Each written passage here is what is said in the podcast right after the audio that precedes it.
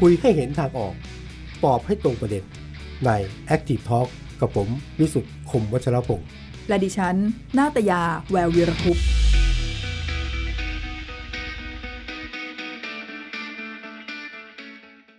สวัสดีครับ ขอต้อนรับเข้าสู่ Active Talk นะครับ สวัสดีค่ะ สวัสดีคุณตัตยา ค่ะ สวัสดีพี่แอะวิสุทธ์นะคะ ขอต้อนรับคุณผู้ชมเข้ามาที่ทาง Facebook Live เพจแยกทีมนะคะ ครับ และในเวลาเดียวกันค่ะที่ Clubhouse ด้วย อืมไม่ให้ตกเทรนด์ ต้องตกไม่ได้ เมื่อวานนี้เกาะกระแส โอ้โห เมื่อวานนี้ เล่นกันไม่เลิกนะ วันนี้ลองดูวันนี้จะคุยกัน เลิกกันกี่ทุ่มกี่ยาม ห้าทุ่ม สอง กว่ามั้ ยาม สองยามเหรอ เที่ยงคืนอะค่ะ ครับ นัดหมายกันว่าเอาแค่สี่ทุ่มครึ่งแล้วกัน นะ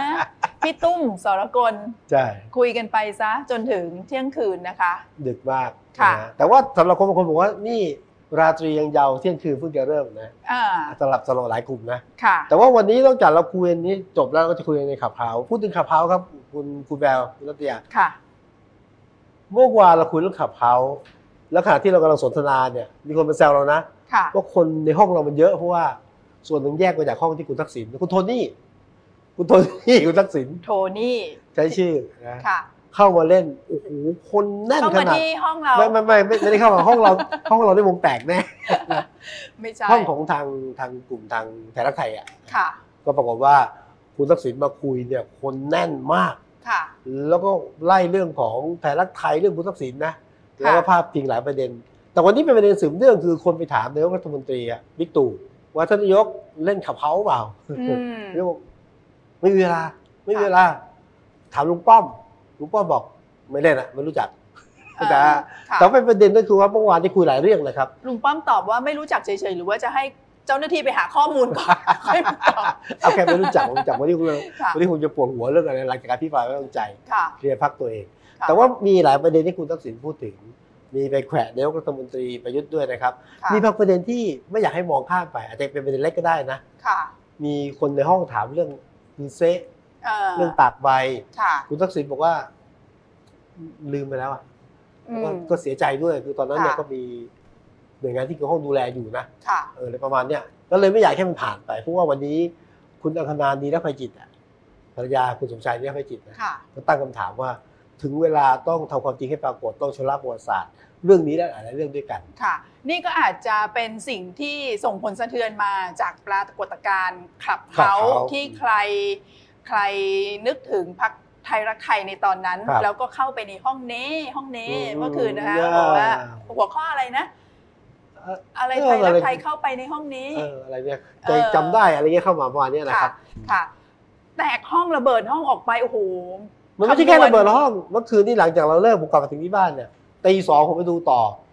มีคนที่เข้าห้องไม่ได้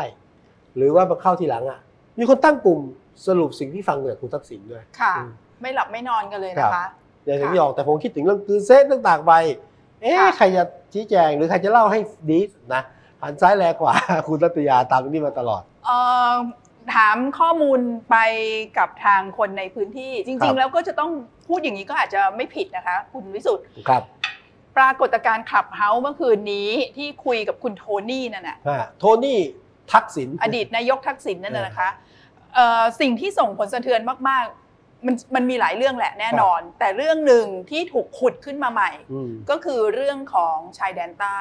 ชย ส แดนใต้ ถานการณ์ความไม่สงบในชายแดนใต้ เรื่องโดยเฉพาะเรื่องของกลือเซะกับ ค ตา รับ กใบ ตากใบ ที่ถูกถามถึงเนาะ อ่า ก็มีคนถามขึ้นมา ไปจำ ว่า ไม่ได้ เรื่องนั้นเป็นยังไง คุณทักษิณตอบว่า จำไม่ค่อยได้ เสียใจ เสียใจ เออ เดี๋ยวคุณรัตยาเลยอยากให้คุณรัตยาช่วยทวนความจำคุณทักษิณ เอย และ จริง และหลายคน ๆ ไม่ต้องไปทวงความ พูดถึง จำไม่ต้องไปทวนความจำท่านหรอกดิฉันว่า เออ ท่านน่ะจำได้ เออนะ แต่ว่าก็มีหลายเรื่องที่ท่านก็ไม่พูดเนาะ เออใช่ เออไม่ได้อยู่เมืองไทย ระดับนี้ เรื่นี้ มีทาง ผม ออก ไม่รู้ ถามถึงเรื่องหนึ่งหนึ่งสองอย่างเงี้ย เออ ถามถึงเรื่องการปฏิรูปสถาบันพระมหากษัตริย์อย่างเงี้ ไม่ ย รู้ ก็บอกว่าไม่รู้ไม่ได้อยู่เมืองไทย อืม เออแต่ถ้ากลับมาพูดถึงเรื่องของกลือเซะ คือเซะ กับตากใบ กับตาก ที่ ใบ ถามถึง ครับ คุณวิสุทธ์นับเวลาย้อนกลับไป กี่ปีแล้วจำไม่ได้ เหตุการณ์เหตุการณ์กรือเซะก่อน ครับ เมษายน 2547 สี่สิบเจ็ดแล้วฮะ 2547 ปีนี้ปี ปีหกสามห้า 63 กี่ เจ็ด ปีคะ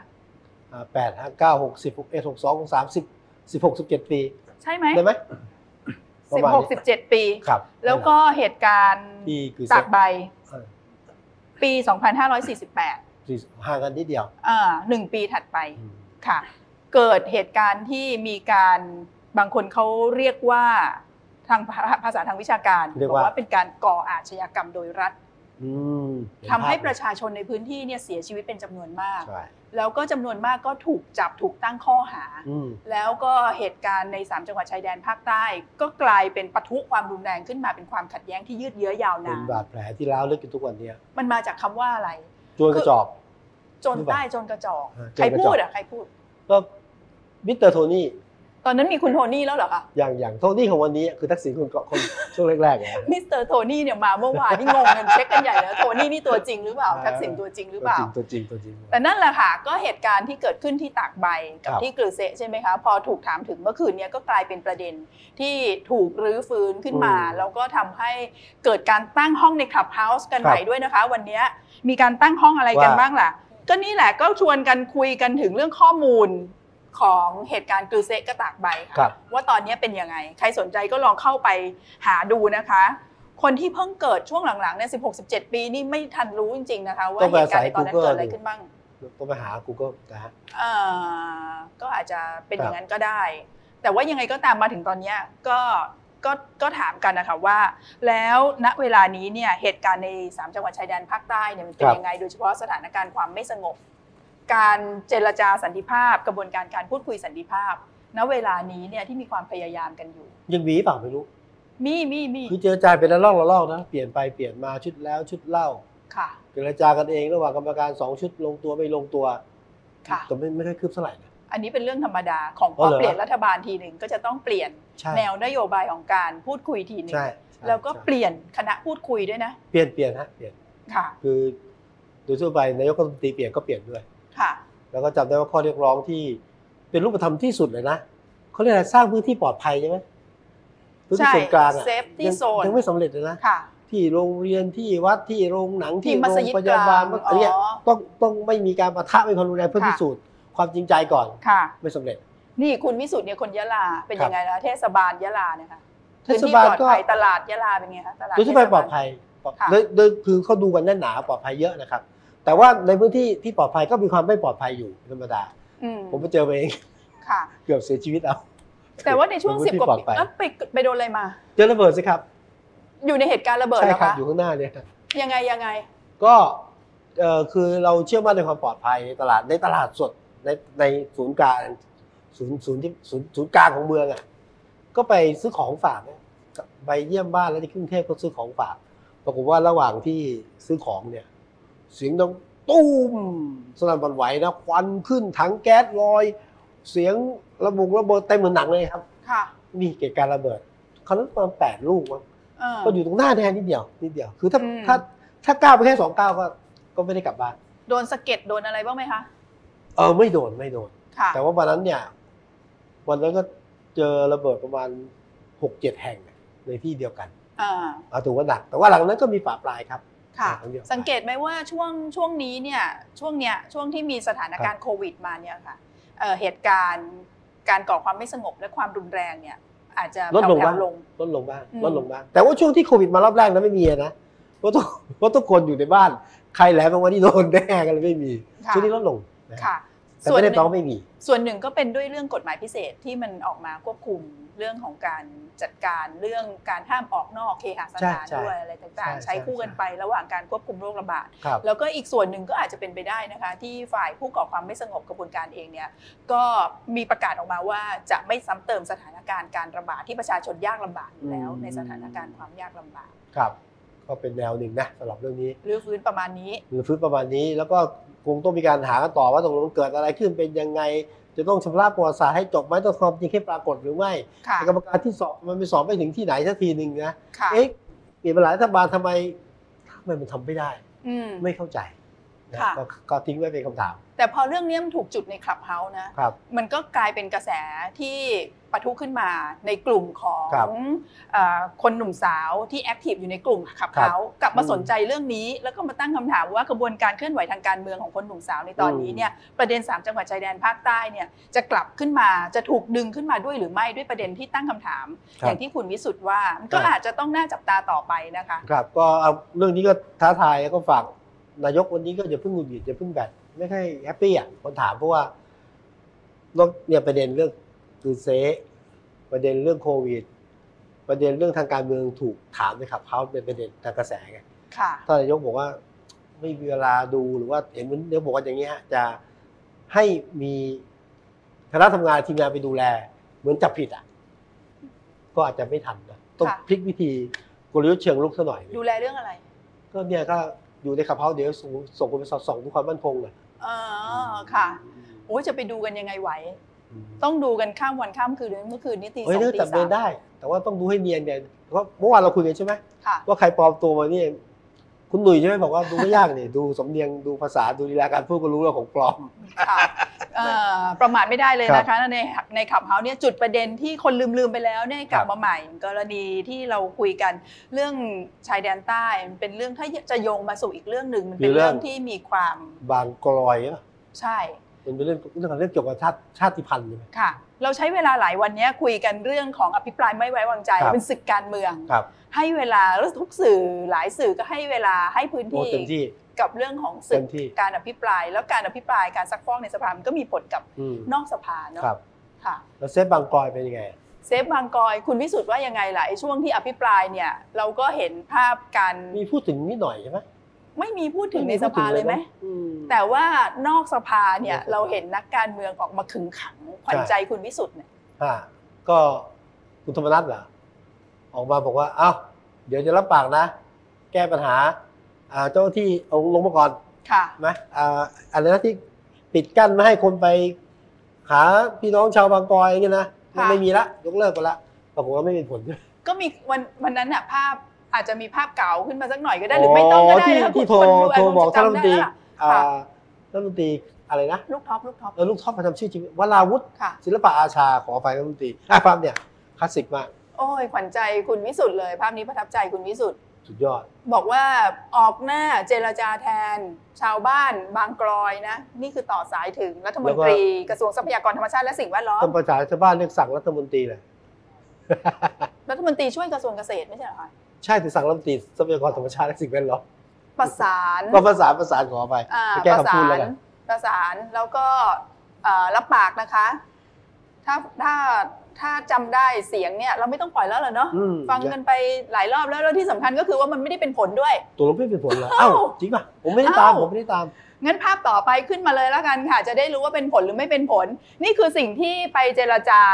แทนชาวบ้านนะคะว่า ครับ เอ่อให้กระทรวงทรัพยากรธรรมชาติและสิ่งแวดล้อมเนี่ยยุติ ยุติก การ ร เอ่อยุติ เข้าก ร ไปจัดการชาวบ้าน ครับ ที่เดินทางกลับ แต่ว่าเนี่ยค่ะ ไม่ทันไรเลยนะคะ ไม่กี่วันถัดไปค่ะ นี่คือภาพเอ่อเมื่อวานนี้นะคะ นี่ต้องเจ้าที่อุทยานแต่งตัวอย่างนี้ถูกไหมครับ ยุทธการต้นน้ำเพชร คือกวาดชาวบ้านออกจาก สนที่กำลังจะใช้คำว่ากวาดก็จะดูไม่เป็นดูไม่รู้ว่าจะเกินเลยไปหรือเปล่านะคะหรือว่าจะเหมาะส ถ้าม ดูจาก ก็ ภาพ แล้ว นี่ แต่ เขาเขาเรียกว่าต้อนนะ เออแต่ว่าภาพนี้ดูน่ารักเอื้ออารีอบ เออ เอื้ออารีนะคะ ก็มีเจ้าหน้าที่สุภาพสตรีนะคะ เข้าไปอ่าไปจูงไปประคองพาเด็กๆ แล้วก็ผู้หญิงเอ่อลงมาจากเฮลิคอปเตอร์ ซึ่งเฮลิคอปเตอร์เนี่ยก็ขึ้นไปนำชาวบ้านที่ขึ้นไป 30 กว่าคนค่ะ ลงมา มีชาวบ้านที่กลับไปอยู่ใช่ไหมครับ ชาวบ้านเขาเขายืนยันไงอย่างที่เราเคยเล่าไป อ่า คะว่าเขาลงมาตามนโยบายของรัฐแล้วเนี่ยไม่สามารถจะมีชีวิตอยู่ได้ อ่า เอ่ออย่างปกติเขาก็เลยขอกลับขึ้นไปอยู่ในพื้นที่ที่เขาบอกว่าเป็นที่เกิดของเขาอะค่ะ เจ้าที่อุทยานก็เลยส่งฮอไปกวาดลงมาข้างล่างนะถูกไหม หลังจากเรียกว่ากวาดคุณวิสุทธิ์ ข ก อ วาด อ อี ภั ก ย แล้ว ผมผมไปเห็น เดี๋ จาย ก ว ภาพ จะเป็นประเด็น ชอบใช้ภาษาพูดอย่างเงี้ย จากภาพจากภาพ เดี๋ยวจะ อ่ะผมไม่ดู เป็น ภาพ ประเน แล้วผมไม่ดูภาพแล้ว ให้ดูอีกก็ได้นะคะ ลองลองดู เดี๋ยวเดี๋ยวเอ่อจะจะคุณผู้ชมอาจจะต้องช่วยคิดว่าจะใช้คำว่ากวาดแบบที่คุณวิสุทธ์ว่าหรือเปล่า แต่ประเด็นก็คือปฏิบัติการต้นน้ำเพชรเนี่ยมันเกิดขึ้นหลังจากที่ได้เห็นภาพของคุณธรรมนัทไง อืม ที่ได้เจรจากับรัฐมนตรี ครับ ว่าการกระทรวงทรัพย์แล้ว ว่าว่าจะไม่ ครับ จะยุติการการดำเนินการกับชาวบ้านที่เดินทางขึ้นไปบนใจแผ่นดินจนกว่าคณะกรรมการเนี่ย จะ ที่ตั้งขึ้นพิเศษ ใช่ จะเจรจาและหาข้อยุติได้ แต่ว่าหลังจากนั้นเนี่ยเฮลิคอปเตอร์เนี่ยมันก็ขึ้นไปไงคะขึ้นไปแล้วก็ไปเอาชาวบ้านลงมา โดยที่เจ้าหน้าที่ทั้งหมดเนี่ยโดยเฉพาะกรมอุทยานแห่งชาติสัตว์ป่าและพันธุ์พืชเนี่ยเขาบอกว่าทำไมถึงต้องมีปฏิบัติการนี้ ลองให้ดูภาพนี้ก็ได้ค่ะ ภาพที่เห็นภาพเฮลิคอปเตอร์บินเขาส่งเฮลิคอปเตอร์ขึ้นไป อืม แล้วไปบินเห็นภาพของการเนี่ยค่ะ ภาพเนี่ยเขาบอกว่ามันเป็นภาพของการตัดไม้ทำลายป่า บุกรุกแผ้วถางป่าจำนวนพันกว่าไร่ค่ะเขาว่าอย่างนั้นนะคะ โดยใครฮะ โดยชาวบ้านชาวบ้านกลุ่มเนี้ยกลุ่มที่ขึ้นไปเนี่ยค่ะ อันนี้คือคำพูดเจ้าหน้าที่นะ อ่า แต่ ค่ะ ชาวบ้านก็จะบอกอีกแบบหนึ่ง ชาวบ้านบอกว่านี่ไม่ใช่การบุกรุกแผ้วถางป่า แต่เป็นการขึ้นไปทำเอ่อแผ้วถางเพื่อที่จะทำพื้นที่ปลูกข้าว ที่เขาเรียกว่าไร่หมุนเวียน อืม เป็นวัฒนธรรมของชาวกะเหรี่ยงที่กำลังได้รับการพิจารณาให้เป็นมรดกโลก ใช่ ด้วย ใช่ ทาง ตอ วัน ฒ นี้ น มี ธ ป ร ระ ร เด็น ม อย่างเช่นเอ่อรัฐก็จะบอกว่านี่แพ่วถางทำลายป่า ป่าต้นน้ำด้วยใช่ไหม ค่ะ แต่ว่าทางอีกมุมของชาวบ้านบอกว่านี่ไงอย่างที่คุณตัญญาบอก เป็นการทำไร่หมุนเวียน ซึ่งกำลังจะเป็นมรดกโลกด้วยซ้ำไป ชาวบ้านเขาก็ยืนยันว่านี่คือวิธีการทำไร่ของชาวกะเหรี่ยงที่ทำให้ป่าพื้นเนี่ยมันเป็นป่าอุดมสมบูรณ์ ฟื้น มาจนมาได้ถึงทุกวันนี้ไง อืม ก็ไม่ต้องถางไม่ต้องไม่ต้องทำทำนาข้าว ไม่ต้องทำพืชเศรษฐกิจ แบบที่ต้องใช้สารเคมีการเกษตร เพราะว่าดินมันเสื่อมโทรม อ่า แต่การที่เขาทิ้งให้พื้นที่แบบเนี้ยมันฟื้นตัว ครับ ด้วยการหมุนเวียนกลับมาฟื้นตัวในแบบที่เขาเรียกว่าไร่ซากเนี่ยค่ะแร่ธาตุในดินมันก็อุดมสมบูรณ์ขึ้นมา เพราะฉะนั้นก็จะทำให้เอ่อไม่ต้องใช้ไม่ต้องใช้สารเคมีขึ้นไป ครับ ปนเปื้อนในป่าต้นน้ำ อืม ข้อชาวบ้านก็บอกว่าสิ่งที่หน่วยงานราชการเอาภาพนี้ออกมาเผยแพร่และสื่อสารเนี่ยมีเจตนาที่จะสร้างความเข้าใจผิดให้เกิดขึ้นกับชาวกะเหรี่ยงและกลุ่มชาติพันธุ์ค่ะ โดยตั้งใจที่จะกล่าวหาว่ากลุ่มชาติพันธุ์เนี่ยบุกรุกแผ้วถางทำลายป่า ซึ่งเป็นข้อกล่าวหา ถ้าดูจากภาพก็อาจจะพูดอย่างนั้นก็ได้ แต่ว่าสะท้อนถึงความไม่เข้าใจเอาเสียเลย ว่าวิถีของกลุ่มชาติพันธุ์ที่อยู่ในป่าเนี่ยเขาอยู่กันและดำรงวิถีแบบเนี้ยกันมาเป็นหลายร้อยปี จนป่าผืนนี้กลายเป็นป่าอุดมสมบูรณ์มาจนถึงทุกวันนี้ แล้วก็มีความพยายามที่จะนำไปขึ้นทะเบียนเป็นมรดกโลก ก็เพราะความอุดมสมบูรณ์ที่มีชาวบ้าน กลุ่มที่มีวิถีแบบเนี้ยอยู่ในป่าผืนนี้ไม่ใช่หรือ เพราะฉะนั้นนี่ก็คือสิ่งที่ต้องหาแนวทางที่จะทำความเข้าใจร่วมกัน แล้วก็จะอยู่ร่วมกันอย่างสันติ ก็ ให้ได้ มีโจทย์ใหญ่เรื่องแนวๆนี้นะ เนี่ยบางกลอย นี่ค ค่ะ มอุตสาหกรรมต้นแบบจะนะเดี๋ยว อืม มีเรื่องกือเซะ ค่ะ ตากใบ คือทั้งหมดนี้ก็สะท้อนว่าความเข้าใจของรัฐ กับเรื่องที่เกิดขึ้นเนี่ย อาจจะไม่ตรงกันกับความเข้าใจของประชาชนก็ได้นะ เรื่องที่เกิดขึ้นเนี่ย ครับ ณวิสุทธ์โค้ดคำสำคัญสำหรับดิฉันนะ อืม คือคำว่าชุมชนท้องถิ่นดั้งเดิม อืมอืมอืม คำว่าชุมชนท้องถิ่นดั้งเดิมเนี่ยถ้าหากว่าการพัฒนาของรัฐส่วนกลางเนี่ยเข้าใจความเป็นชุมชนท้องถิ่นดั้งเดิมนะคะ จะพัฒนาไปด้วยกัน อืม ไม่ใช่นำแนวนโยบายใด ๆ ไปให้อย่างนิคมอุตสาหกรรมจะนะอย่างเงี้ย ใช่ อยู่ๆก็จะเอาไปให้แล้วถามชาวประมงที่นั่นไหมว่าเขาจะอยู่ยังไงต่อไป ถาม เขาอยู่ได้ด้วยอะไร ถามกระชาวประมงกลุ่มอื่น หรือคนที่ไม่ใช่ชาวประมงก็ถาม ก็เลยเป็นอย่างเงี้ยนะ ก็มีหลายเรื่องต้องคุยกันนะเรื่องเรื่องที่ต้องเป็นโจทย์นะฮะ แต่ก็เป็นโจทย์ที่ยากมาก ยาก นะ ยากยากยากเป็นโจทย์ที่ยาก โจทย์ที่ประมาทไม่ได้ดีกว่า คือ จะบอกว่ายากก็ไม่ยาก คือ คือประมาทไม่ได้ไง ก็คือถ้าหากว่าพัฒนาไปโดยที่ไม่เข้าใจเขาเนี่ย อืม ในที่สุดแล้วก็อาจจะเกิดเหตุการณ์ที่เรียกว่า กลายเป็นวันหนึ่งวันใดข้างหน้า อาจจะเกิดอาชญากรรมที่ก่อโดยรัฐอีกโดยไม่ตั้งใจก็ได้ อืม ใช่ไหมคะ อืม เพราะฉะนั้นนี่ก็ประมาทไม่ได้ ประมาทไม่ได้ก็ต้องขยับต่อนะทุกฝ่ายด้วย อีกเรื่องหนึ่งที่ประมาทไม่ได้แน่ คือ ๆ โควิดที่จะฉีดให้นายกเนี่ยวัคซีนโควิดเนี่ยค่ะท่านนายกบอกว่าจะท่านนายกไม่ได้พูดเอง คุณอ คุณ นุ อนุ ทิ ทิ น น พู พู ด ด ละพูดละ บอกว่าจะฉีดให้นายก นายกจะรับวัคซีนเป็นคนแรกเนี่ย คนแรกครับ ถามท่านนายกไหมแล้วท่านนายกพูดว่ายังไงอะคะ ก็นายก ยินดีที่จะรับเป็นคนแรกไหม นายกก็บอกว่ายินดี ฉีดให้ความมั่นใจประชาชน แต่ทั้งนี้ทั้งนั้นก็ขึ้นอยู่กับคณะกรรมการนี่เมื่อวานพูดไว้อย่างนี้นะ แต่วันนี้เนี่ยคุณอนุทินยืนยันแล้วนะครับ ว่าตกลงนายกจะเป็นคนที่ฉีดเข็มแรกด้วยเหตุผลนี่แหละ เป็นผู้นำประเทศต้องแสดงความมั่นใจนะฮะ คนจะถามว่าเอ้าไหน ที่บอกว่าอะไรนะฮะ คนเกินหกสิบไม่ควรฉีด อืม มีคำเตือนมาผู้ที่อธิบายอย่างนี้ครับว่า นายกจะได้ฉีดเข็มแรกไม่มีข้อจำกัดเรื่องอายุ เพราะว่าไม่ใช่ใช้วัคซีนที่ชื่อว่าซีโนแวคครับ จะใช้ตัวใหม่ที่ชื่อว่าแอสตราเซเนกา ค่ะ ดังนั้นนายกจะฉีดแอสตราเซเนกาเพราะว่าไม่ได้ระบุว่าไม่ควรฉีดสำหรับผู้สูงอายุ ค่ะ แต่คุณอนุทินเนี่ยเข็มที่เข็มที่สองจะใช้ซีโนแวคครับ เพราะว่าสำหรับคนที่ต่ำกว่า60 ฉีดได้อุทินก็จะโชว์ว่า ผมยังหนุ่มผมฉีดได้ ยังไม่หกสิบ ยังไม่หก แต่ท่านนายกเท่าไหร่ละ ก็หกก็จะหกสิบเจ็ดนะน่า ห จะ กสิบเจ็ดแล้วเหรอคะ คือผมรับจากตอน ค่ะ รัฐประหารหกสิบ อ่า ก็อยู่หกเจ็ดปี เอา หกสิบเจ็ดหกสิบหก เอาอย่างนี้นี่แปล ครับ ว่าใครจะฉีดก่อนกันระหว่างลุงตู่กับเสียหนูเนี่ยค่ะ ครับ น่าจะเป็นลุงตู่ก่อน ไม่ใช่สิ เพราะว่าถ้าหากว่าจะไม่ได้ฉีดเซโนแวคใช่ไหมคะ อืม เซโนแวคเนี่ยจะมาวันถึงไทยวันพรุ่งนี้ มาถึงพร้อมกัน มาถึงพร้อมกันเหรอ เป แอ ลี่ย สตราเซ แต่ว่ากเนา แต่ว่าเอ่อต้องมีการเข้ากระบวนการแลบทดสอบไว้ก่อนนะนะเป็น อื เวลาม ฉีดพร้อมกันเลยไหมถ้าอย่าง นั้นคนละเข็ม แล้วถ้าเรา สามคนจะฉีดใครก่อนนะวันนี้ แต่ถ้า แข่ ยัง กันม ไงก็จะต้องฟื้นตัวแน่ๆเศรษฐกิจถ้าหากว่าวัคซีนมาแล้ว แล้วก็นี่แหละค่ะเป็นประเด็นที่เราจะคุย ครั กัน บ ในเรื่องของเศรษฐกิจ ครับ หลังจากวัคซีนโควิดมาถึงประเทศไทยนะคะ อืม จะฟื้นตัวได้แค่ไหนอย่างไรเอ่อมีท่านที่จะมาคุยกับเราในวันนี้นะคะขอต้อนรับค่ะ อาจารย์เดชรัตน์สุขกำเนิดค่ะ สวัสดีใจารย์ครับ สวัสดีค ส รั วั บ ส วัน ดี นี้ ค่ะ มากันรอบที่สองนะวันนี้จะมาสะกิดแผลเป็นเหรอ ไม่ใช่สะกิดกับ อืม ชี้ให้ดูชี้ให้ดู ชี้ให้ดูอ่า แนวโน้มสัญญาณจะดีขึ้นไหมคะ พอไอ้เจ้าวัคซีนมาถึงไทยแล้ว ครับ คือตอนนี้ถ้าเราดูตัวเลขจากทั่วโลกนะครับ ก็จะเห็นว่าจำนวนผู้ป่วยเริ่มลดลงแล้วนะครับ และโดยเฉพาะประเทศที่ได้รับวัคซีนไปก่อนหน้าเรานะครับ แล้วก็ก็มีความคืบหน้าเรื่องการฉีดวัคซีนไปพอสมควรเนี่ยก็จะเห็นว่ามันจำนวนผู้ป่วยเนี่ยลดลงอย่างอย่างชัดเจน นี่ชัดเจนใช่ไหม ใช่ครับ ชัดเจน ลดลงชัดเจน ไอ้เรื่องแทรกซ้อนคงแค่นิดหน่อย มันเป็นเรื่องปกติที่จะมีอยู่บ้างใน ครับ ในเปอร์เซ็นต์ที่ไม่ไม่เยอะนะครับ นะครับ แล้วก็แล้วก็เอ่อจากนี้ต่อไปผมคิดว่าในระยะเวลาอีกประมาณสัก2อสเดือนเนี่ยครับก่อนก่อนที่จะหมดครึ่งปีแรกเนี่ยผมคิดว่าหลายประเทศก็จะเริ่มพูดถึงการฟื้นตัวอย่างเต็มรูปแบบขึ้น แต่ว่ามันก็คงจะไม่สามารถจะเต็มรูปแบบซะทีเดียว เพราะว่าวัคซีนก็อาจจะไม่ได้ทั่วถึง ทั่วทุกประเทศ มันก็เลยจะเกิดปัญประเด็นลักษณะที่ว่าจะจะมีการท่องเที่ยวในประเทศไหนบ้าง อ่า หรือในจุดไหนบ้าง ตรงเนี้ยครับมันก็จะเป็นเป็นสิ่งที่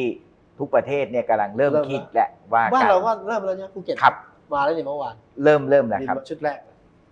ครับ แต่ว่าตอนเนี้ยที่บินมาก็ยังเอ่อจำนวนจำกัดมาก ครับ เพราะว่าแน่นอนที่ภูเก็ตเราเองก็ยังไม่ได้รับวัคซีน อืม อ่าแต่ว่าเดี๋ยวพออีกสักผ่านไปสักเดือน 2 เดือนเนี่ยครับจำนวนของการได้รับวัคซีนนี่ก็จะจะเพิ่มมากขึ้น โดยเฉพาะในพื้นที่ที่เป็นพื้นที่เป้าหมาย เช่น สมุทรสาครอย่างเงี้ยนะครับก็ก็มันก็จะเริ่มเห็นภาพการเปลี่ยนแปลงที่เกิดขึ้นแล้ว ผมคิดว่าตรงนี้ก็เลยกลายเป็นประเด็นสำคัญว่าการฟื้นตัวเศรษฐกิจตั้งแต่ช่วงนี้เป็นต้นไปจนถึงสิ้นปี 64เนี่ยจะเป็นยังไง จะดีขึ้น ดีขึ้นแน่แต่ว่าจะดีขึ้นเร็ว แค่ไหน ช้าอย่างไรและทั่วถึงมากน้อยแค่ไหนครับ โอ้ ผลที่จะเกิดขึ้นตามมาอาจารย์มองว่าที่มันจะเป็นโอกาสที่แบบที่เรียกว่า best case scenario เนี่ยจากการมาของวัคซีนนี่คืออะไรคะ ผมคิดว่าเอ่อในอีกสักวันสักสามเดือนเนี่ยครับการท่องเที่ยวที่จะที่ที่ที่เอ่อชะชะลอไปก็น่าจะเริ่มกลับมา แต่ว่าเราก็คิดว่ามันคงไม่ได้กลับมาแบบเต็มรูปซะทีเดียว ค่ะ มันก็คงกลับมาเป็นจุด ค่อยๆขยับ ค่อยๆ ขยับไปทีนี้ไอ้ไอ้เป็นจุดเป็นค่อยๆ ขยับเนี่ยจริงๆ แล้วมันอาจจะไม่ใช่เฉพาะจุดนั้นก็ได้ ถ้าเรามีการวางแผนดีๆ จุดอื่น ใกล้เคียงกันจุดที่แตกต่างกันจุดที่ยังไม่ได้ฉีดวัคซีนก็สามารถจัดการท่องเที่ยวในบางรูปแบบได้เนี่ยครับผมคิดว่าแผนการตรงเนี้ยจะเป็นส่วนสำคัญมากเลย ค่ะ ผมว่ามีความหวัง ครับ ดีขึ้น ครับ แต่เห็นอาจารย์บอกจะมาเปิดแผลเป็นตั้งสามแผลมันคือแผลอะไร อ๋อครับคือแผลเป็นที่ว่านี่ก็หมายความว่าเอ่อช่วงโควิดที่ผ่านมาเนี่ยมันมันได้ฝากแผลเอาไว้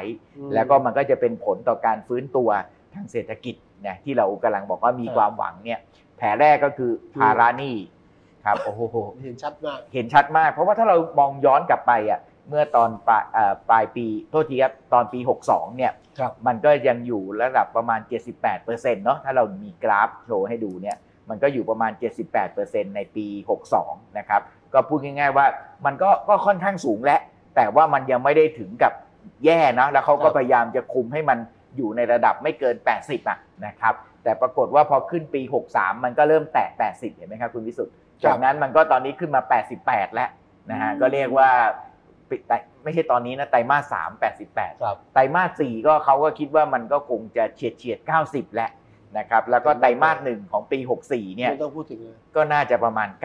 91 ครับ คราวเนี้ย AA เรื่องหนี้นี่ก็จะเป็นแผลแรก ครับ แต่ว่ามันก็ตามมาด้วยแผลที่ 2 เพราะว่าเราเริ่มเป็นหนี้กันเยอะขึ้นเนี่ยอ่าโดยธรรมชาติเราก็จะลดการลงทุน แน่ สิ่งที่ไม่น่าเชื่อก็คือว่าการลงทุนที่มันลดลงเนี่ยลดลงทั้งการลงทุนที่เป็นส่วนของภาคเกษตรก็ลด อืม ลดไปเยอะเลย อืม ก็คือเคยใส่ปุ๋ยใส่ ก็ เอ่อบำรุงอะไรต่างๆ ก็ล ล ด ด ล ล ง ง แล้วก็การลงทุนเรื่องการศึกษา เรื่องเรียนเนี่ย เรื่องเรียนเนี่ยครับของลูกหลานเนี่ยนะครับของตัวเอง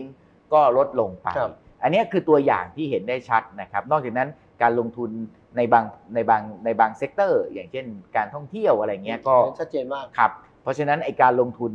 ที่มันลดลงบวกกับหนี้ที่มันสูง มันก็จะทำให้ไอการฟื้นตัวเนี่ยมันช้า พอการฟื้นตัวมันช้า เราก็จะหวังอีกตัวหนึ่งเครื่องจักรทางเศรษฐกิจอีก ครับ ตัวหนึ่ง คือ คือรัฐบาล เรื่องการขังเลย ใช่ครับ แต่ปรากฏว่าภาระของรัฐบาลก็สูงตามไปด้วย อืมเอามีเงินไม่ใช่เหรอกู้มาตั้งเยอะ อ่าครับมีเงินแต่ว่ามันก็เริ่มลดน้อยลงไปแล้ว อืม และที่มันสำคัญกว่านั้นก็คือว่าพอภาระมันเยอะเนี่ยเวลาเวลามีมีความคิดว่าจะต้องกระตุ้นเศรษฐกิจ อืม ให้มันกลับมา ครับ เนี่ยรัฐบาลก็เริ่มกังวลว่า อืม แล้วมันจะเต็มเพดานไหม อ่า อ่าเพราะว่าไอ้ก่อนที่ เป็นประดานที่แปลว่าไง เต็มเพดานก็คือภาระหนี้สาธารณะ อ่า ที่เกิดขึ้นนะครับก่อนหน้าวิกฤตเศรษฐกิจโควิดเนี่ยนะมันก็อาจจะอยู่ที่ประมาณ 40%ต้นๆ 41 42 นะครับหลังจากโควิดเนี่ยก็ตอนนี้ก็มาแตะที่ 50เอ่อเกือบเกือบ 50 และ 49 ปีนี้ที่สิ้นปลายปี 64เนี่ยก็คิดว่าจะไปแตะที่ 56 อืม ในขณะที่เราตั้งไว้ว่าไม่เกิน 60%ของ อ่า GDP เพราะงั้นภาครัฐเขาก็เขาก็กังวล ไม่ได้ ว่า ไม่ ว่า มั่นใจ ครับทีนี้พอภาครัฐกังวล แต่เราก็อยากจะให้มีการลงทุนเพิ่ม อืม เราอยากจะให้แก้ปัญหาหนี้ ใช่ ให้มีการปรับโครงสร้างหนี้ให้ไว เพื่อที่จะทั้งหมดเนี่ยมันจะได้ฟื้นตัวได้เร็ว มันก็เลยเป็นสามกลไกก็เลยแบบมมองกันแล้วก็เลิกลักไม่รู้ว่าใครจะช่วยใครก่อนดีนะครับ อืม มันก็เลยกลายเป็นปัญหาลักษณะแบบนี้ และทั้งหมดเนี้ยมันก็มาสู่ประเด็นที่เป็นแผลแผลเก่า แผลเก่านี่แผลนานเรื้อรังมากครับ รักษาไม่หายสักทีก็คือความเหลื่อมล้ำในประเทศเรา อันนี้ได้ยิน ครั มา บ นานแล้ว ใช่ครับ แต่ว่ามันซ้ำเติม ครับ ก็คือคนที่มีภาระหนี้สูงที่สุดก็คือกลุ่มคนที่จนที่สุด ที่จนที่สุดใจ ครับผมคนที่ลดการลงทุนลงมากที่สุด โดยเฉพาะถ้าเป็นเรื่องการศึกษาก็คือกลุ่มคนที่จนที่สุด ครับ นะครับ มาถึงภาระของรัฐบาล พอรัฐบาลต้องใช้จ่ายอย่างระมัดระวัง ตอนนี้เราเริ่มเห็นสัญญาณบางอย่าง เช่นเอ่อเบี้ยยังชีพผู้สูงอายุเขามีพรบอยากจะขยับจาก 600 ให้เป็น เป็น1,000 สามพัน เอาสามพั กาน เลย ร นะ ตามบำนาญนะครับ แต่รัฐบาลก็บอกโทษทีเขาเรียกว่า ช้า บำนาญ ก่อน แห่งชาติ ค่ยๆ รัฐบาลก็บอกว่าชะลอก่อน หยุดไว้ก่อน ครับ หรือเด็กเล็กที่ตอนนี้ได้ 600 บาทต่อเดือนนะฮะ ครับ ศูนย์ถึงหกปี แต่ยังได้ประมาณสักอ่าแสน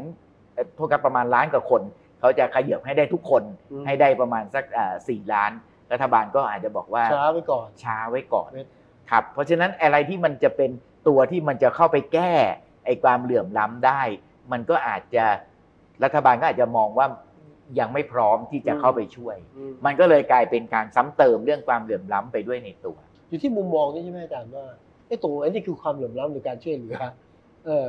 ครับ เราจะจัดพ r i o r i t y กลุ่มไหนก่อนกลุ่มไหนหลังนี่เป็นเรื่องสำคัญต่อรัฐบาลเหมือนกันนะ ใช่ครับ ในภาวะที่ด้านหนึ่งการคลังก็ตึงตัว ด้านหนึ่งการลงทุนก็จำเป็น ไอการจัด Priority เนี่ยจึงเป็นเรื่องที่สำคัญมาก ๆ เลย ว่าเราจะจัด Priority กันอย่างไร งั้นทุกคนก็อยากจะรู้เหมือนกันว่ารัฐบาลจะจัด Priority อย่างไร ค่ะเอ่อจริงๆ เนี่ยรัฐบาลจะจัด priority อย่างไรเนี่ยฟังถ้าหากว่าจะฟังเสียงของชาวบ้านบ้างได้ไหมคะฟังเสียงของประชาชนเนี่ยถ้าจะส่งเสียงอันนี้ออกมาบ้างเนี่ยจะมีประโยชน์ต่อการจัด priority ของรัฐบาลไหมะ มีประโยชน์อย่างมากเลยครับ มี ทั้ง มีเวทีให้ฟังไหม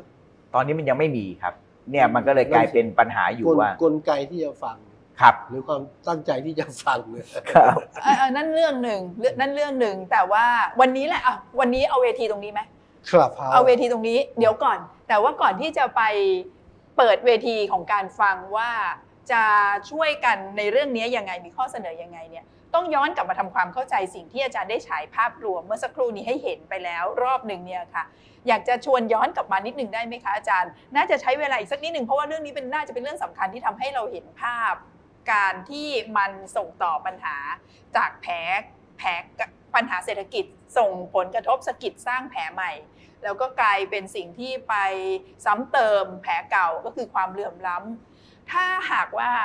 คุยกันแบบยกตัวอย่างสักหน่อย มันมันเราจะนึกถึงปัญหาอะไรได้บ้างคะที่เป็นรูปธรรมที่มันใกล้ตัวเรามาก ๆเลยเนี่ยค่ะ ใกล้ตัวเรามากๆก็คือเราจะมีหนี้เยอะจนในที่สุดเราก็ไม่สามารถที่จะจับจ่ายใช้สอยได้ได้ฟื้นตัวขึ้น เราก็อาจจะไม่สามารถที่จะลงทุนที่จะรองรับเศรษฐกิจที่มันโตขึ้น เราก็อาจจะเห็นนักท่องเที่ยวเข้ามา แต่ อืม พวกเราบางคนอาจจะลงทุนได้ พวกเราบางคนก็อาจจะไม่พร้อมที่จะลงทุน แล้วก็แน่นอนพวกที่ไม่พร้อมก็คือผู้ที่มีภาระหนี้สูงสูงๆ อืม เพราะงั้นในประโยชน์ที่เราเมื่อสักครู่เราคุยกันว่ามันคงเกิดแน่ละไอ้ครึ่งปีหลังอะแต่มัน ครับ อาจจะไม่ได้เกิดอย่างทั่วถึงกัน ค่ะ แล้วเรายังมีคนรุ่นใหม่อีกจำนวนหนึ่งซึ่ง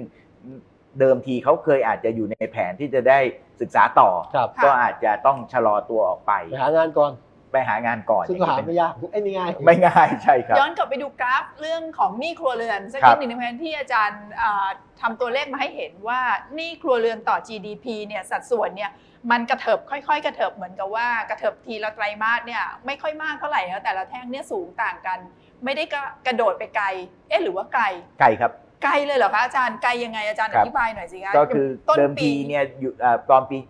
ตอนปี 62เนี่ยครับมันก็ ค่ะ ขึ้นมาเรื่อยๆ แล้ว มันถึงประมาณ 80%เขาก็พยายามคิดว่ายังไงยังไงปลายปี 62นะครับตอนนั้นเขาก็คิดว่ายังไงยังไงก็จะต้องอย่าให้มันเกิน หรือถ้าเกินก็ดึงลงให้เร็วที่สุดครับ ต้องไม่ให้เกินเท่าไหร่ ประมาณไม่ให้อยากไม่อยากให้เกิน 80 ไม่อยากให้เกิน 80 ครับ แต่ว่าพอมีเอ่อโค โควิ วิ ด ดปั๊บเนี่ยครับเราก็จะเห็นว่าในไตรมาส3ซึ่งเป็นตัวเลขล่าสุดที่มีก็คือ 86.6 แล้ว ค่ะ ครับแล้วก็คาดว่าปีหกเอ่อไตรมาสสี่ซึ่งจริงๆผ่านไปแล้ว แต่ตัวเลขยังไม่ออกเนี่ยนะฮะก็คาดว่า 89 แล้ว อาจารย์คะ ครับ เอ่อปี 62 เนี่ยมันยังไม่มีโควิด แต่หนี่ครัวเรือนก็กระเถิบเพิ่มขึ้นเรื่อยๆ อันนั้นก็ เรื่อยๆ สูง เนี่ย แล้วค มัน รับ มันเพิ่มขึ้นเพราะอะไรคะโควิดก็ยังไม่มานี่นะครับ ก็มันเป็นภาวะที่เราเรียกว่าเราสะสมนะหนี้นะครับเราก็คิดว่าไอการทำให้มีการหนี้มีหนี้เนี่ยมันก็คือการที่เราเหมือนกับบริโภคล่วงหน้านะครับแล้วเราใช้เงินล่วงหน้ามาบริโภค แล้วเราก็คิดว่ามันเป็นมันเป็นมันเป็นวิธีการที่ทำให้การบริโภคเนี่ยมันมันมันไปได้รวดเร็วครับ คนไทยเป็นหนี้ในยุคนั้นนะคะในช่วงนั้นที่ยังไม่มีโควิดเนี่ยเป็นหนี้เพิ่มขึ้นเพิ่มขึ้นเนี่ยเพราะอะไรคะ ก็ ด้วย เพราะ อะไร ด้วยด้วยการบริโภคส่วนหนึ่งนะครับ ค่ะ แล้วก็ด้วยถ้าเป็นเกษตรก็ลงทุนแล้วมันไม่ได้ผลตอบแทนที่ที่มันคุ้มก็แต่มันก็ยังจำเป็นต้องลงทุนอยู่ มันก็เลย ค่ะ กลายเป็นหนี้สะสมมาเรื่อย แต่สัดส่วนส่วนใหญ่เลยก็เช่นหนี้บัตรเครดิตห ครับ นี้การซื้อสิน ใช่ ค้า ครั ฟุ่ บ มเฟือยอะไรอ ใช่ ย่างนี้เหรอคะ ครั ซื้ บ อบ้าน ก็ ซื้อรถ ๆ ก็คือหนี้กันในการบริโภคนะครับ ค่ะ ส่วนฟุ่มเฟือยก็อาจจะพูดยากนะว่าอะไรเรียกว่าฟุ่มเฟือยบ้าง แต่ว่าเราก็ใช้จ่ายกันอ่ามากขึ้นนะครับ ค่ ซึ่งมันก็จะทำให้ไอ้กำลังซื้อของเราก็คือเงินที่เหลือจากการที่ ค่ะ เราผ่อนชำระเนี่ยมันน้อยลงเรื่อย ๆ ค่ะอาจอาจจะเรียกว่าฟุ่มเฟือยก็ไม่ถูก เพราะว่าบางคนเนี่ยหลายคนเลยนะ เป็นหนี้เพราะค่ารักษาพยาบาลพ่อแม่หรือตัวเองอย่าง ครับ เงี้ย อันนี้ก็จะเป็นอีกปัญหาหนึ่ง ซึ่งมันไม่ควรจะเกิดขึ้น ครับ เนาะหนี้จา ครั ก บ การรักษาพยาบาลเนี่ย จะ ค่ะ มีจากการปัจจัยการผลิตส่วนด้วยใช่ไหมอาจารย์ ใช่ครับ ถ้าเป็นเกษตรนี่ก็ปัจจัยการผลิต ค่ปุ๋ย ต่าง ค่ยา ๆ ครับ ค่า แล้วก็ เมล็ดพันธุ์ค่าลงทุนลงแรง ครับ ผลตอบแทนมันก็ไม่ค่อยจะดีในช่วงบางคือมันขึ้นขึ้นลงลง ภาษาหุ้น นะฮะ ไม่ มันคาด ใช่ คาดการ ติดล ณ์ บ ไม่ได้ไม่ได้แน่นอนครับ ค่ะแล้วพอปี 62 ก็ 62 ผ่านไป 63 โควิดเริ่มมา เป็นมีปัจจัยเสริมให้เป็นห ครั นี้ บ เพิ่มมากขึ้น เพราะว่ารายได้มันหายไปครับ ตกงาน ตกงานครับ หรือรายได้น้อยลง อื มันก็จะเริ่มมีปัญหาว่าผ่อนชำระหนี้ไม่ได้จริง ๆ ส่วนเอ่อส่วนทางการที่เขาเกี่ยวข้องนะครับ โดยเฉพาะธนาคารแห่งประเทศไทยเขาก็ติดตามปัญหานี้ใกล้ชิด อืม ค่ะ เขาก็พยายามจะปลดล็อกแรกก็คือไม่ให้จากหนี้หนี้เนี้ยกลายเป็นหนี้เป็นเป็นหนี้เสีย ค่ะ ครับอันนี้ก็ปลดล็อกได้ได้ดีพอสมควรไม่ว่าจะเป็นพักชำระหนี้มีคลินิกแก้หนี้มี ค่ะ ทางด่วนแก้หนี้ก็ก็พยายามจะปลดล็อกได้พอสมควร แต่สิ่งที่อาจจะยังปลดไม่ได้ในขณะนี้ก็คืออำนาจซื้อ ม คือมันก็ยังแบบค้างอยู่หนี่มันก็ยังค้างอยู่ เพราะงั้นในอำนาจซื้อใหม่ที่จะมันทำให้เศรษฐกิจมันกระเตื้องขึ้นมา ค่ะ เนี่ยมันยังทำได้ไม่เต็มที่ กราฟเมื่อกี้น่าสนใจค่ะ กลับมาอีกทีนะคะเอ่อพอ 90%เนี่ยแค่ไตรมาสแรก คาดว่าอันนี้คาดว่า คาดว่า แต่ว่า จะ มี 90% สำนักเอ่อวิจัยทางเศรษฐกิจก็คาดว่าน่าจะประมาณ 90-91%เปอร์เซ็นต์ ถ้ามันแนวโน้มมันเพิ่มขึ้นเพิ่มขึ้นเพิ่มขึ้นเพิ่มขึ้นเรื่อยๆแบบนี้เนี่ย พอสิ้นปี 64 จะไปกี่เปอร์เซ็นต์คะอาจารย์ อันนี้ยังไม่มีใครคาดไปถึงนั้นนะครับ แต่ก็แต่ว่าก็ก็หวังว่าถ้าปี 64 มันเริ่มมีรายได้กลับมา มันก็อาจจะอาจจะหยุดอยู่ที่ประมาณสัก 90 ต้นๆอะไรอย่างเงี้ย อันนี้แหละคือปัจจัยที่บอกว่าวัคซีนที่มาแล้วเนี่ย ใช่ครับ จะเป็นตัวเปลี่ยนเส้นกราฟนี้หรือเป ใช่ ล่า ครับ อา ใช่ไห จาม รย์เชื่อ คะ ว่าอย่างนั้นใช่ไหม คือคือวัคซีนเนี่ยมันคงเปิดโอกาสให้เราเนี่ย ให้ เริ่มหา เริ่ม รายได้ครับผมแต่ว่าใครจะเป็นคนที่ได้ประโยชน์จากการหารายได้นั้นเนี่ยผมเข้าใจว่าเราต้องการการการพูดคุยกัน ว่ารัฐบาลมีแผนในการฟื้นฟูทางเศรษฐกิจอย่างไรครับ อืมค่ะ ถ้า ซึ่ง ถ้าถ้าที่เนี่ยหูฟังรัฐบาลมีแผนยังไง ตอนนี้ยังไม่ได้ยินชัดเจนนะ อืม ครับแล้วก็ไอ้แผนการฟื้นฟูเนี่ยกับกับวัคซีนเนี่ยคิดว่าจะไปคู่กัน อืม แต่มันอาจจะไม่ใช่แค่วัคซีนเท่านั้น ผมยกตัวอย่างเป็นรูปธรรมเลยสมุทรสาคร ครับ อย่างเงี้ยครับแล้วสมมุติว่า มันเป็นสีแดง ฉีดวัคซีนนะแล้วก็ฉีดเขาบอกว่าน่าจะเป็น priority ครับ เป็นสำคัญลำดับต้นๆ ที่จะได้รับวัคซีนเพราะเป็นพื้นที่เสี่ยงมาก สมมติได้รับวัคซีนแล้ว แต่สภาพความเป็นอยู่ของพี่น้องเนี่ยยังยังเหมือนเดิม อืม ก็คือยังอยู่กันนอนกันแออัด แล้วถ้าเกิดมันมีเชื้อกลายพันธุ์ มันมีอะไรต่างๆ มันมันมันมันจะพอไหมการฉีดวัคซีนอย่างเดียว ซึ่งในขณะเดียวกันในการปรับปรุงคุณภาพชีวิตเหล่านั้นเนี่ยจริง ๆ แล้วมันไม่ไม่เหลือบากกว่าแรง อืม ที่เราจะทำเนาะคือ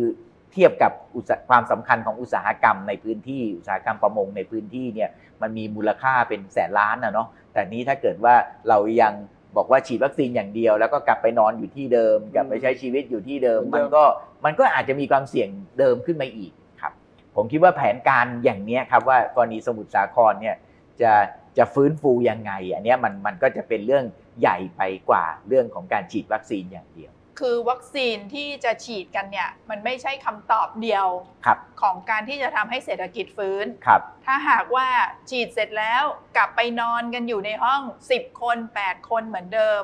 ก็จะมีโอกาสรับเชื้อได้อีก เพราะว่าวัคซีนมันไม่ได้ป้องกันการติดเชื้อ แต่มันทำให้ความรุนแรงของโรคเนี่ยลดลงจากการป่วยของตัวเองเท่านั้น แต่ว่ามีโอกาสที่จะเอาไปติดคนอื่นอีก ครับ และเรา ค่ะ ยังไม่ได้รวมถึงว่ามันจะมีการกลายพันธุ์หรือมันมีโอกาสอื่น ๆ ขึ้นมาอีก ค่ะ เพราะงั้นถ้าเราสามารถแก้ปัญหาที่จะลดความเสี่ยง ซึ่งเรานึกไม่ถึงในอนาคต ครับ ไปได้ ค่ะ ด้วยก็จะเป็นการดี อย่างเช่น อาจารย์พูดถึงเรื่องวัคซีนวัคซีนสังคมที่ที่มหาชัยที่สมุทรสาครเนี่ยมีข้อเสนอยังไงคะในการปรับปรุงสภาพแวดล้อมด้วย เพื่อที่จะเสริมกำลังของการป้องกันโรคอะค่ะ ครับผมคิดว่าการปรับปรุงสภาพแวดล้อมแบบเร่งด่วนเนี่ยเราเราพอจะมีขีดความสามารถที่จะทำได้นะครับ ไม่ว่าจะเป็นการไปปรับพื้นที่บางพื้นที่ กายภาพ ให้ อยู่ลด ครับ ความแออัดลงหน่อย ลดลงอ่าครับ อืม ผมคิดว่ามันเป็นเรื่องที่เป็นไปได้ ครับ การลงทุนก็ไม่ได้ใช้งบประมาณมากนักนะครับ ผมคิดว่าบริษัทเอกชนจำนวนหนึ่งเขาก็คงพอจะทราบ ว่าเวลาการที่ลูกน้องของเขาไปพักอยู่กับลูกน้องคนอื่น ค่ะ เสร็จแล้วก็ติดเชื้อกัน แล้วก็สุดท้ายก็ไม่รู้จะคุมยังไง มันก็ ค่ะ อาจจะเป็นแรงจูงใจให้เขาสร้างที่พักสำหรับ ค่ะ ลูกน้องของเขาโดยอยู่ในลักษในลักษณะที่มีคุณภาพชีวิตที่ดีขึ้นได้ บางทีรัฐอาจจะให้มีแผนงานได้ไหมช่วยหน่อยเอาถ้า ใช่ บริ ครับ ษัทเอกชนโรงงานนี้ ใช่ครับ คุณปรับปรุงกายภาพลดความแออัดเดี๋ยวรัฐอาจจะสมบางส่วน ใช่ ห้ ครับ รวมถึงคนในพื้นที่ด้วย อ่า ถ้าคนในพื้นที่สามารถที่จะพอมีเงินลงทุนมาทำในลักษณะ อืม ที่ทำให้คุณภาพชีวิตของแรงงานดีขึ้น อืม เขาก็ได้รับโอกาสทางเศรษฐกิจนั้นไปด้วย และในเวลาเดียวกันนโยบายสาธารณะของรัฐก็อาจจะสนับสนุนมีอะไรล่ะเป็นมาตรการจูงใจลดภาษีให้กับคนที่ทำอะไรอย่างนี้ด้วยใช่ไหมะ ใช่ครับใช่ครับ ทำอะไรได้บ้างคะเช่น หมายถึง เช่นอย่างเช่นการมีเคยเคยได้ยินนะคะอาจารย์ว่ามีการเสนออย่างเงี้ยถ้าถ้าคุณวิสุทธ์เป็นเจ้าของกิจการ อ่า แล้วรัฐบอกว่าทำที่พักที่ถูกสุขลักษณะให้แรงงานข้ามชาติสิ เดี๋ยวรั อ๋ ฐสมท อบ ครับ เออแล้วสมทบให้หรือลด เออ ภาษีให้ ภาษีที่ดินและสิ่งปลูกสร้างลดได้เลยครับ อ่า อ๋อเพราะเพราะว่ามันตอบโจทย์ไงครับ มันตอบโจทย์ที่จะทำให้คนงานในพื้นที่ สามารถที่จะมาทำงานได้ทำให้อุตสาหกรรมมีความมั่นคงขึ้น ในพื้นที่ก็คือเหมือนกับในพื้นที่นั้นก็ไปเก็บภาษีอื่นแทน เพราะว่าพอเศรษฐกิจดีภาษีมูลค่าเพิ่มก็เพิ่มขึ้น แต่ว่าเราอาจจะลดภาษีอ่าที่ดินและสิ่งปลูกสร้างให้แก่ผู้ที่ทำอ่าในเรื่องนี้ลงทุนในเรื่องนี้ ไม่น่าสนใจ ครับ มาตรการชัดๆยังไงคะอาจารย์ขยายความนิดหนึ่งลดภาษีหรือว่ายกเว้นภาษีที่ดินและสิ่งปลูกสร้างให้กับเอกชนที่ทำอย่าง ที่ นี้ กับลงทุนเรื่องนี้หมายความว่าถ้าเราคิดว่าเรื่องนี้เป็น priority เนอะเป็นสิ่งสำคัญที่จะต้องแก้ไขปัญหาให้ได้ ถ้าอุตสาหกรรมประมงจะกลับมาก็อาจจะมีการลดภาษีให้กับผู้ที่สร้างหอพักให้กับพี่น้องแรงงานเหล่านี้ อ๋อค่ะ ครับ ค่ะ ผมผมยกตัวอย่างอีกอันหนึ่งอย่างเช่นเรื่องการศึกษา ครับ การศึกษาเนี่ยเราก็พอจะทราบจำนวนอยู่ว่ามีคนที่ drop out เยอะมาก หรือว่าไม่ได้เข้าไปถ้าอันนี้ถ้าเราเริ่มมองเห็นแล้วว่าเศรษฐกิจกำลังจะกลับมา ครับ รัฐบาลมีแรงจูงใจให้เขาได้ไหม อ่า อย่างเงี้ยครับ เช่น เงินกู้ปลอดปลอดดอกเบี้ย เออ หรือว่าแบบว่าอาจจะมีทุนการศึกษาที่เพิ่มให้ เพื่อที่จะจูงใจให้กลับเข้า ครับ มาอย่างเนี้ยครับ แต่เฉพาะหน้านะค่าเทอมที่เก็บไปแล้วขอคืนด้วย ครับผมก็ลดค่าเทอมก็เป็นตัวอย่างหนึ่ง อันนี้ ครับ เป็นตัวอย่างกันนะ ไม่ ใช่ครับ ไม่จ่ายไปแล้วต้องทวงหรือยอม ครับ คืนมาให้ บางทีก็คืนเฉพาะค่าเน็ต ใช่ใช่ ค่ะ ทั้งหมดทั้งมวลเนี่ยสามแผลเป็น เออ เมื่อกี้คุณวิสุทธิ์ถาม ว่า ก่อนเข้ารายการน่า ว่า สนใจ ว่าทำไมต้องเป็นคำว่าแผลเป็น ความเข้าใจของแผลเป็นคือแผลเก่าอ่ะ อ๋อครับ เออแต่ดูฟังอาจารย์แผลเป็นแผลตกสะเก็ดอยู่ใช่ไหม ครับ แผลเป็นก็คือที่แบบ คือถ้าเราเป็นแผลแล้วมันแล้วมันรักษาดีๆ มันก็หายไปเลย เออ มันไม่มีแผล แต่มันมีเป็น ร่องรอยให้เห็ ครั น บ แต่มันมีร่องรอย ซึ่งในที่นี้ก็คือมันก็บวกกับไอ้แผลที่มันมีร่องรอยเดิมอีกหนึ่งแผลก็คือความเหลื่อมล้ำ อ่า อืม เออ อย่างนี้แล้วปัญหาความเหลื่อมล้ำที่เป็นปัญหานานนานๆของสังคมไทยมันจะเป็นยังไงต่อไปคะ ครับก็ถ้าเป็นอย่างนี้ก็คือมันจะยิ่งแก้ไม่ได้นะครับ อืม เพราะว่าตอนนี้ผมไปเห็นตัวเลขว่าสำหรับกลุ่มเครือเรือนที่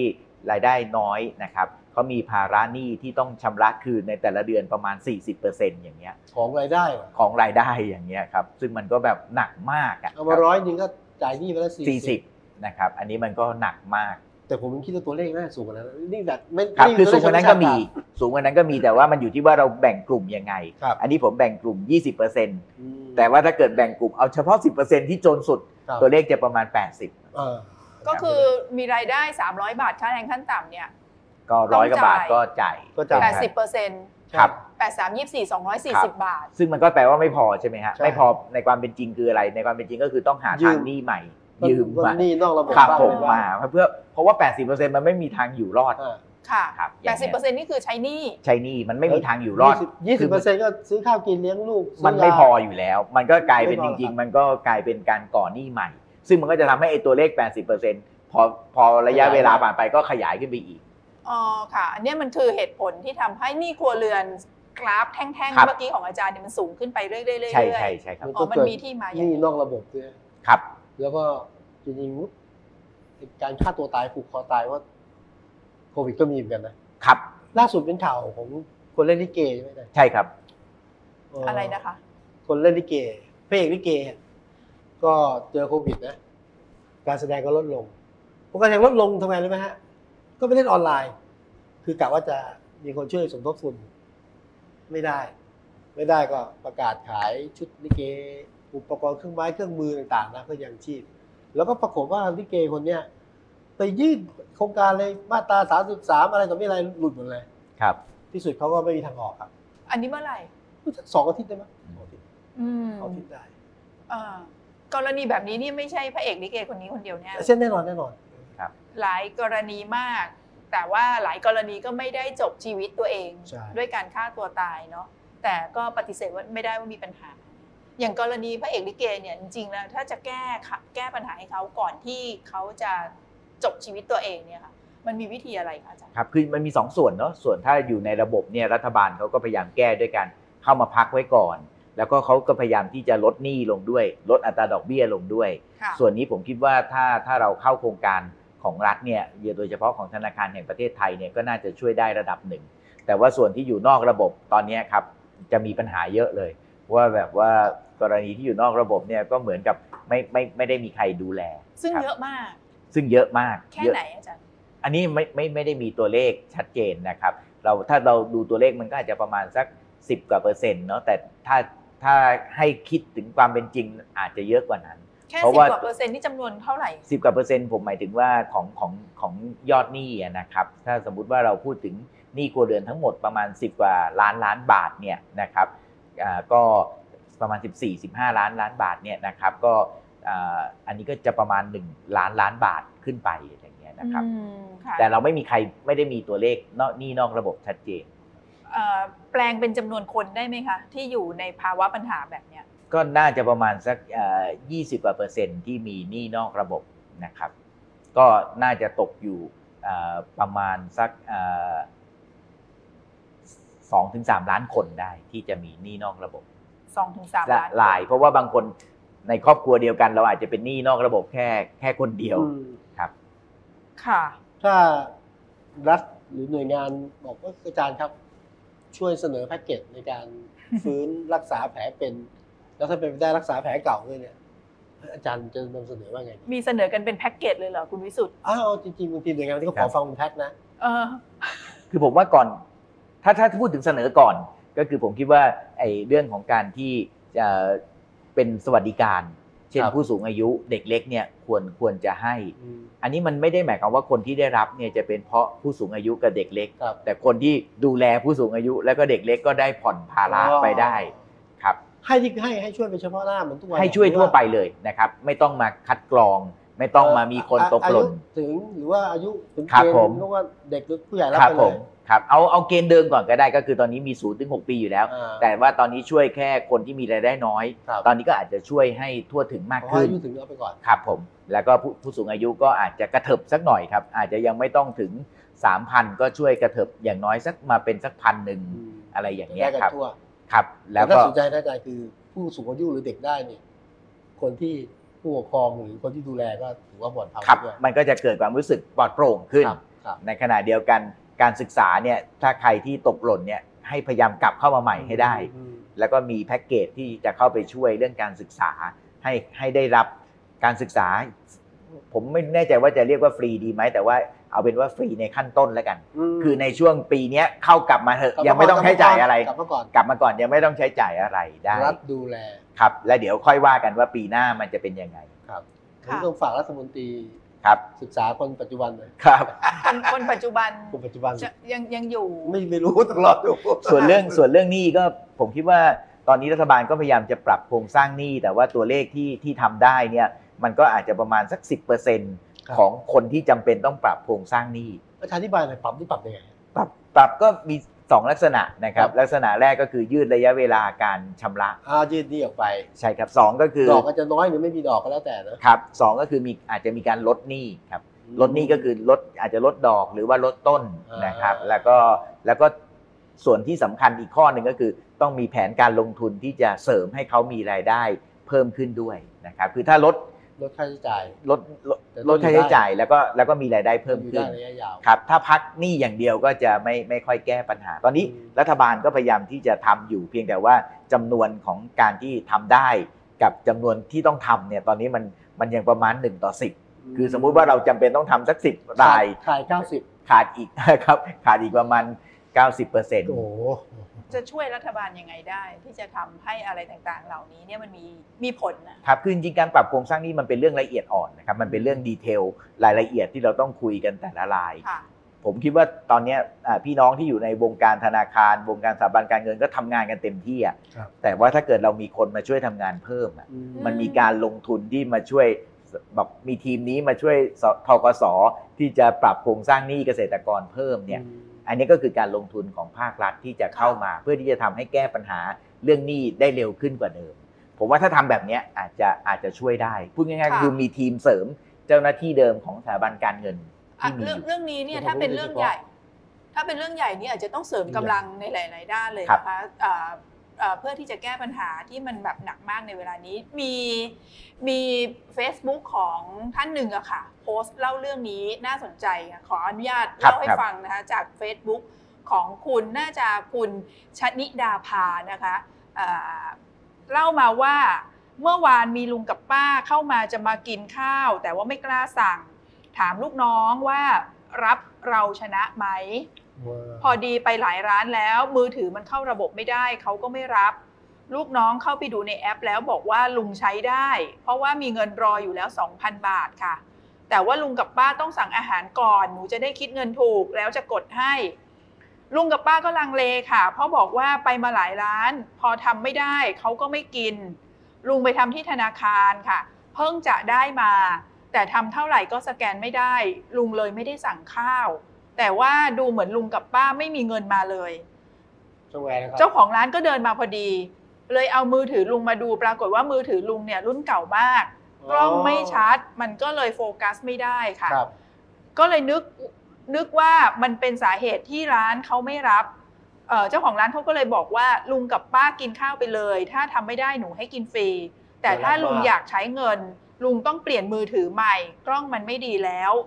ลุงก็บอกว่าเกรงใจมากขอบคุณเดี๋ยววันเสาร์ลุงจะมาอีกจะมาจ่ายตังค์ให้นะเออแล้วเจ้าของร้านก็เลยบอกค่ะว่าไม่เป็นไรนะลุง ถ้าสแกนได้ค่อยมากินใหม่ก็แล้วกันเอาไว้ก่อน เขาบอกว่าเขาสงสารลุงกับป้ามาก เหมือนเขาผิดหวังที่ใช้ไม่ได้ เพราะใช้มือถือเครื่องเก่าๆ เราก็เลยคิดว่าทำไมรัฐบาลน่ะถึงได้ทำแบบนี้ ถ้าคนไม่มีเงินนะ จะได้เงินแต่ละทีต้องยากลำบาก พอได้มาดันใช้ไม่ได้อีก เคสนี้เนี่ยลุงกับป้าต้องไปหาซื้อโทรศัพท์ใหม่เพื่อที่จะอยากใช้เงินที่รัฐบาลให้มา แทนที่จะเอาเงินที่ได้ไปจุนเจือครอบครัว แต่ดันต้องมาเสียบางส่วนไปกับการซื้อโทรศัพท์ และต้องใช้เงินเติมอินเทอร์เน็ต เพราะถ้าไม่มีเน็ตก็ใช้ไม่ได้ ครับ เดี๋ยวตอนนี้เขาแก้โดยต้องไปที่แบงค์ใช่ไหมเห็นเจ้าที่เขาทำมีระบบสแกนให้นี่หันซ้ายเหมือนลุงบางคนเนี่ยนะกว่าจะผ่านไอ้เครื่องสแกนได้นะครับ เจ้าที่ทั้งแบงค์มาช่วยกันหันซ้ายหันขวา ครับ มุมหน้ามุมหลังมันจะเข้าได้ จริงๆ เรื่องนี้มันก็น่าคิดครับมันจริงๆ มันสะท้อนสองความเชื่อนะครับ ความเชื่อแรกก็คือรัฐบาลก็กังวลใจว่าถ้าให้มาเป็นตัวเงิน คือคำว่าเป็นตัวเงินนี้ไม่ได้หมายความว่าจำเป็นต้องเป็นเงินสดนะคือคือเป็นเงินสดนั่นแหละแต่ไม่จำเป็นต้องว่าไปรับแบงก์มานะก็คือเข้า อืม เข้าบัญชีก็ได้เนี่ยผมคิดว่ารัฐบาลก็ยังมีความกังวลใจว่า เดี๋ยวการใช้เนี่ยมันจะไม่ตรงกับวัตถุประสงค์ จะไปซื้อเหล้าซื้อยาซื้อบุหรี่อะไรอย่างเงี้ยนะครับ ที่มันที่มันที่มันอ่าไม่ถูกต้องเขาก็เลยพยายามที่จะล็อกว่าจะมีจุดที่ใช้ได้ ซึ่งแนวความคิดเนี้ยจริง ๆ ไม่ได้เริ่มต้นจากเราชนะ เริ่มต้นมาจากบัตรสวัสดิการแห่งรัฐ อืม ที่มันก็จะต้องไปซื้อตามร้านตามรายการที่กำหนด ค่ะ ในขณะเดียวกันมันก็มีความเชื่อที่สองว่า ถ้าเกิดว่าเราสามารถทำแบบนี้แบบเราชนะได้สะดวกเนี่ยรัฐบาลก็จะมี Big Data อ่า มีรู้ว่าแต่ละคนเนี่ยซื้ออะไรชอบอะไร ครับ แล้วก็สามารถที่จะมาวางแผนระยะยาวก็อาจจะออกมาเป็นเอ่อนโยบายที่มันตรงกับใจประชาชน อันนี้หมายถึงได้ว่าจะมาสร้างฐานข้อมูลขนาด ใช่ ใหญ่จา ใช่ กภาวะทุกข์ยากลำบาก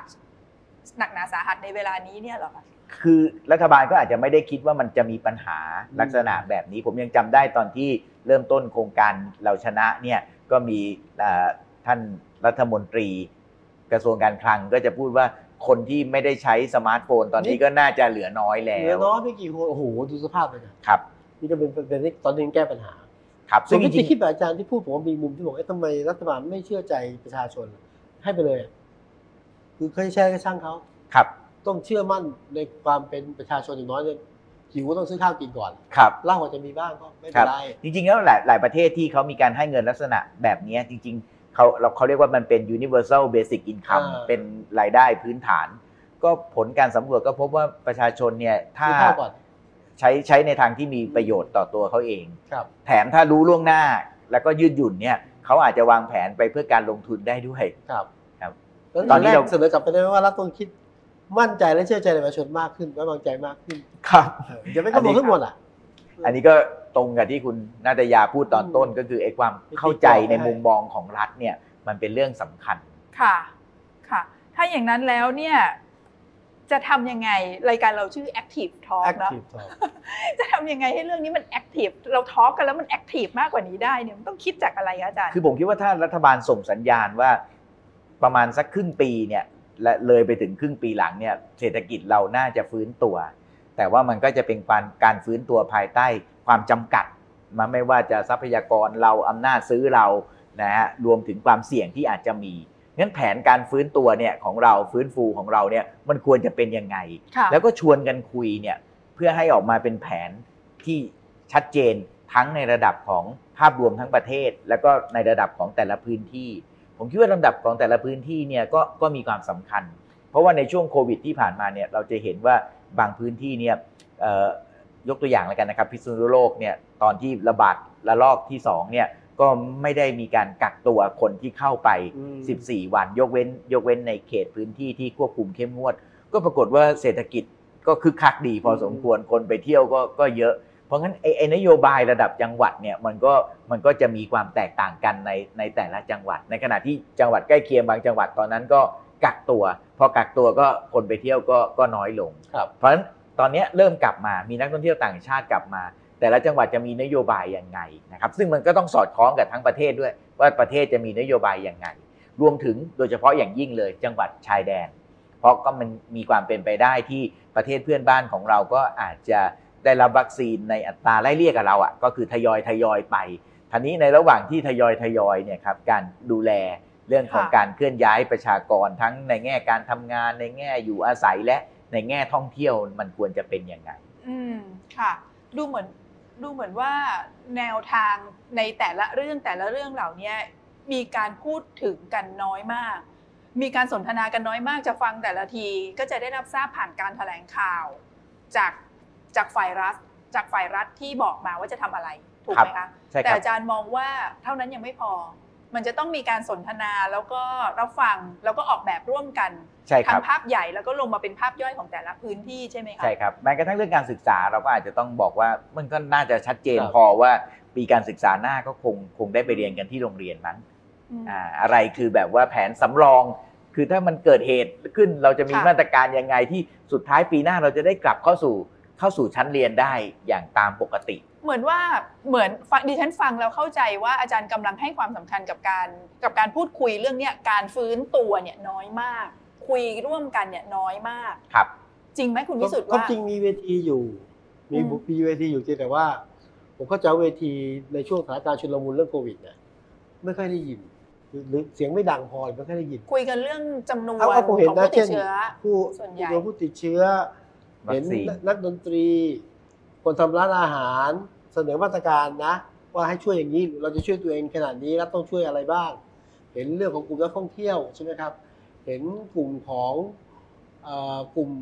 สตาร์ทอัพอะไรเงี้ยซึ่งคือมีมีหลายคนมีความเห็นมา ต่างคนต่างทำ ต่างคนต่าง หรือเปล่า มีทั้งต่างทำและต่างเสนอความเห็นไปด้วย แต่ว่าเข้าใจว่ารัฐในช่วงที่แบบวุ่นวายนะได้ฟังบ้างไม่ได้ฟังบ้าง แต่ผมว่าคิดโอกาสดีไงถ้างั้นเนี่ยนะเรื่องของการจะแบบรักษาแผลเป็นให้หาย